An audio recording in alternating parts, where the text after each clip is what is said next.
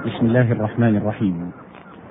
الحمد لله رب العالمين والصلاة والسلام على نبينا محمد وعلى آله وصحبه أجمعين. أيها المستمع الكريم أيتها المستمعة الكريمة السلام عليكم ورحمة الله وبركاته. أحييكم وأرحب بكم في مطلع هذا اللقاء الذي أسأل الله سبحانه وتعالى أن يكون مباركا على مائدة كتابه في برنامج غريب القرآن. وقد كان المقام قد توقف بنا في حلقة سابقة عند مادة الباء والنون والنون. البنان. قال الله سبحانه وتعالى في سورة القيامة: على أن نسوي بنانه. البنان الأصابع ويقال أبن بالمكان يبن أي أقام ومنه البنة للرائحة التي تبن بما تعلق به. وفي الحديث إن للمدينة بنة. قال أبو عمرو هي الرائحة الطيبة. وقال الأصمعي هي الرائحة مطلقا وقال الأشعث لعلي بن أبي طالب رضي الله عنه أحسبك ما عرفتني يا أمير المؤمنين. قال بلى.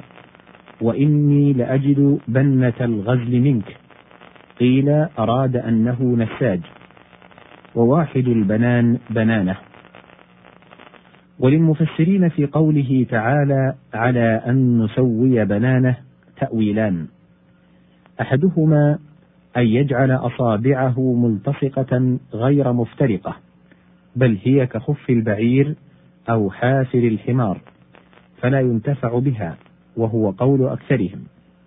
والثاني إنا نقدر على أن نجمع أصغر عظامه ونؤلفها بعد تمزيق جلدها وعصبها. وإذا قدرنا على جمع هذه مع دقتها فلأن نقدر على جمع كبارها أولى وأحرى. وقوله واضربوا منهم كل بنان إنما خصها لأنها أنفع الأعضاء في مزاولة الأشياء لا سيما في القتال. الباء والنون والياء. البنيان وضع شيء بترتيب خاص، وهو جمع لا واحد له، وقيل بل واحدة بنيانه، وقوله تعالى في سورة الصف: كأنهم بنيان مرصوص من أبلغ تشبيهه. لم يكتف بذكر البنيان حتى وصفه بأبلغ إتقان. الباء والهاء والتاء. البهت التحير. قال تعالى في سورة البقرة فبهت الذي كفر. أي دهش وتحير وانقطعت حجته. ومن ذلك البهتان وهو الباطل الذي يحير الناظر فيه. والبهتان الكذب أيضا وهو نوع من ذلك. وفي الحديث أن اليهود قوم بهت.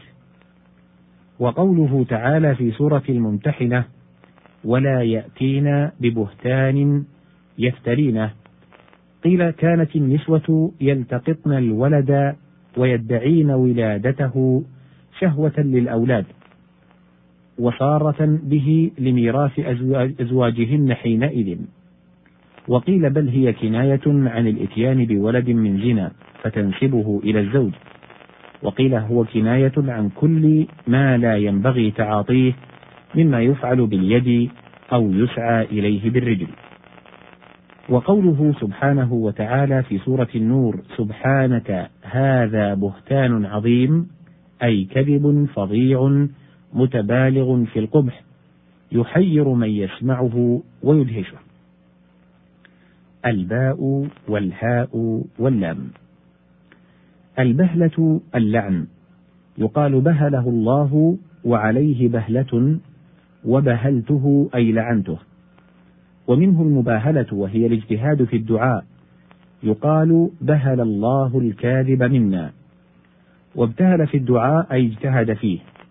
ومنه قوله تعالى في سورة آل عمران ثم نبتهل أي نفعل المباهلة. الباء والهاء والميم. قوله تعالى في سورة المائدة أحلت لكم بهيمة الأنعام. البهيمة ما لا نطق له وذلك لما في صوته من الإبهام. ولكن خص في التعارف بما عدا السباع والطير. فالبهيمة شاملة للأنعام وغيرها. فمن ثم حسنت إضافتها للأنعام للإفادة والبيان. وأصل المادة الدلالة على عدم المسموع لما في ذلك الشيء من الاستغلاق. ومنه البهمة وهو الحجر الصلب. وقيل للشجاع بهمة من ذلك. والشيء المبهم كل ما عسر إدراكه على الحاسة إن كان محسوسا وعلى الفهم إن كان معقولا. وأبهمت الشيء أي جعلته مبهما.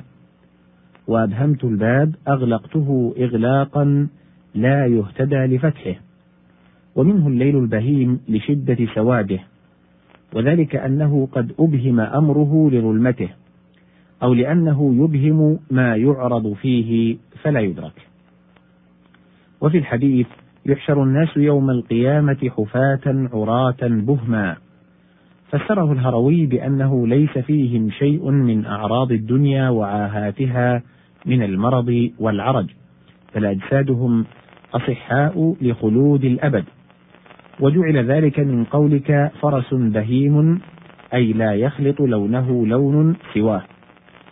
وقيل معرون مما يتوسمون به في الدنيا ويتزينون به. وفرس بهم إذا كان على لون واحد لا تكاد العين تميزه غاية التمييز. وفي حديث علي رضي الله عنه كان إذا نزل به إحدى المبهمات أي المسائل المشكلة.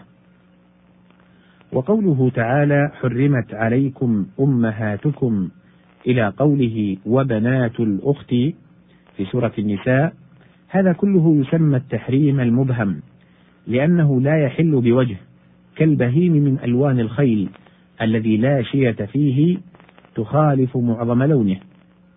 ولما سئل ابن عباس رضي الله عنهما عن قوله عز وجل وأمهات نسائكم ولم يبين الله الدخول بهن أجاب فقال هذا من مبهم التحريم الذي لا وجه فيه غير التحريم سواء دخلتم بالنساء أو لم تدخلوا بهن فأمهات نسائكم حرمن عليكم من جميع الجهات.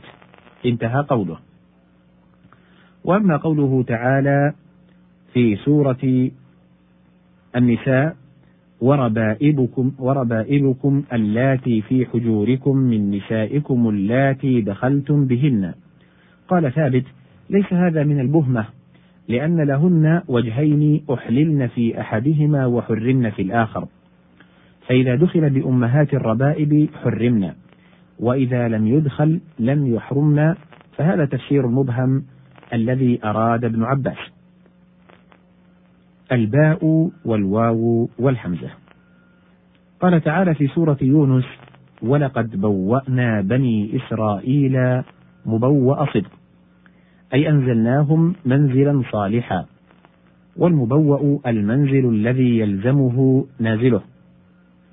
فأصله من البواء وهو اللزوم. يقال أبأ الإمام فلانا بفلان أي ألزمه دمه وقتله به. وفي دعائه عليه السلام أبوء بنعمتك علي أي أقر بها وألزمها نفسي. وقوله تعالى في سورة آل عمران تبوئ المؤمنين مقاعد للقتال أي تنزلهم منازل الحرب ميمنة وميسرة وقلبا وكنينا وطلائع وقوله تعالى في سورة الزمر نتبوأ من الجنة أي نتخذ منها منازل. وقوله في سورة الحشر تبوأوا الدار أي نزلوها ولزموها. وقوله في سورة البقرة فباءوا بغضب أي رجعوا به ولزموه. إلى هنا يتوقف الحديث في هذه الحلقة على وعد بإذن الله بحديث في لقاء مقبل إن شاء الله تعالى. في الختام شكر لزميلي المهندس الإذاعي حسين السلطان والسلام عليكم ورحمة الله وبركاته.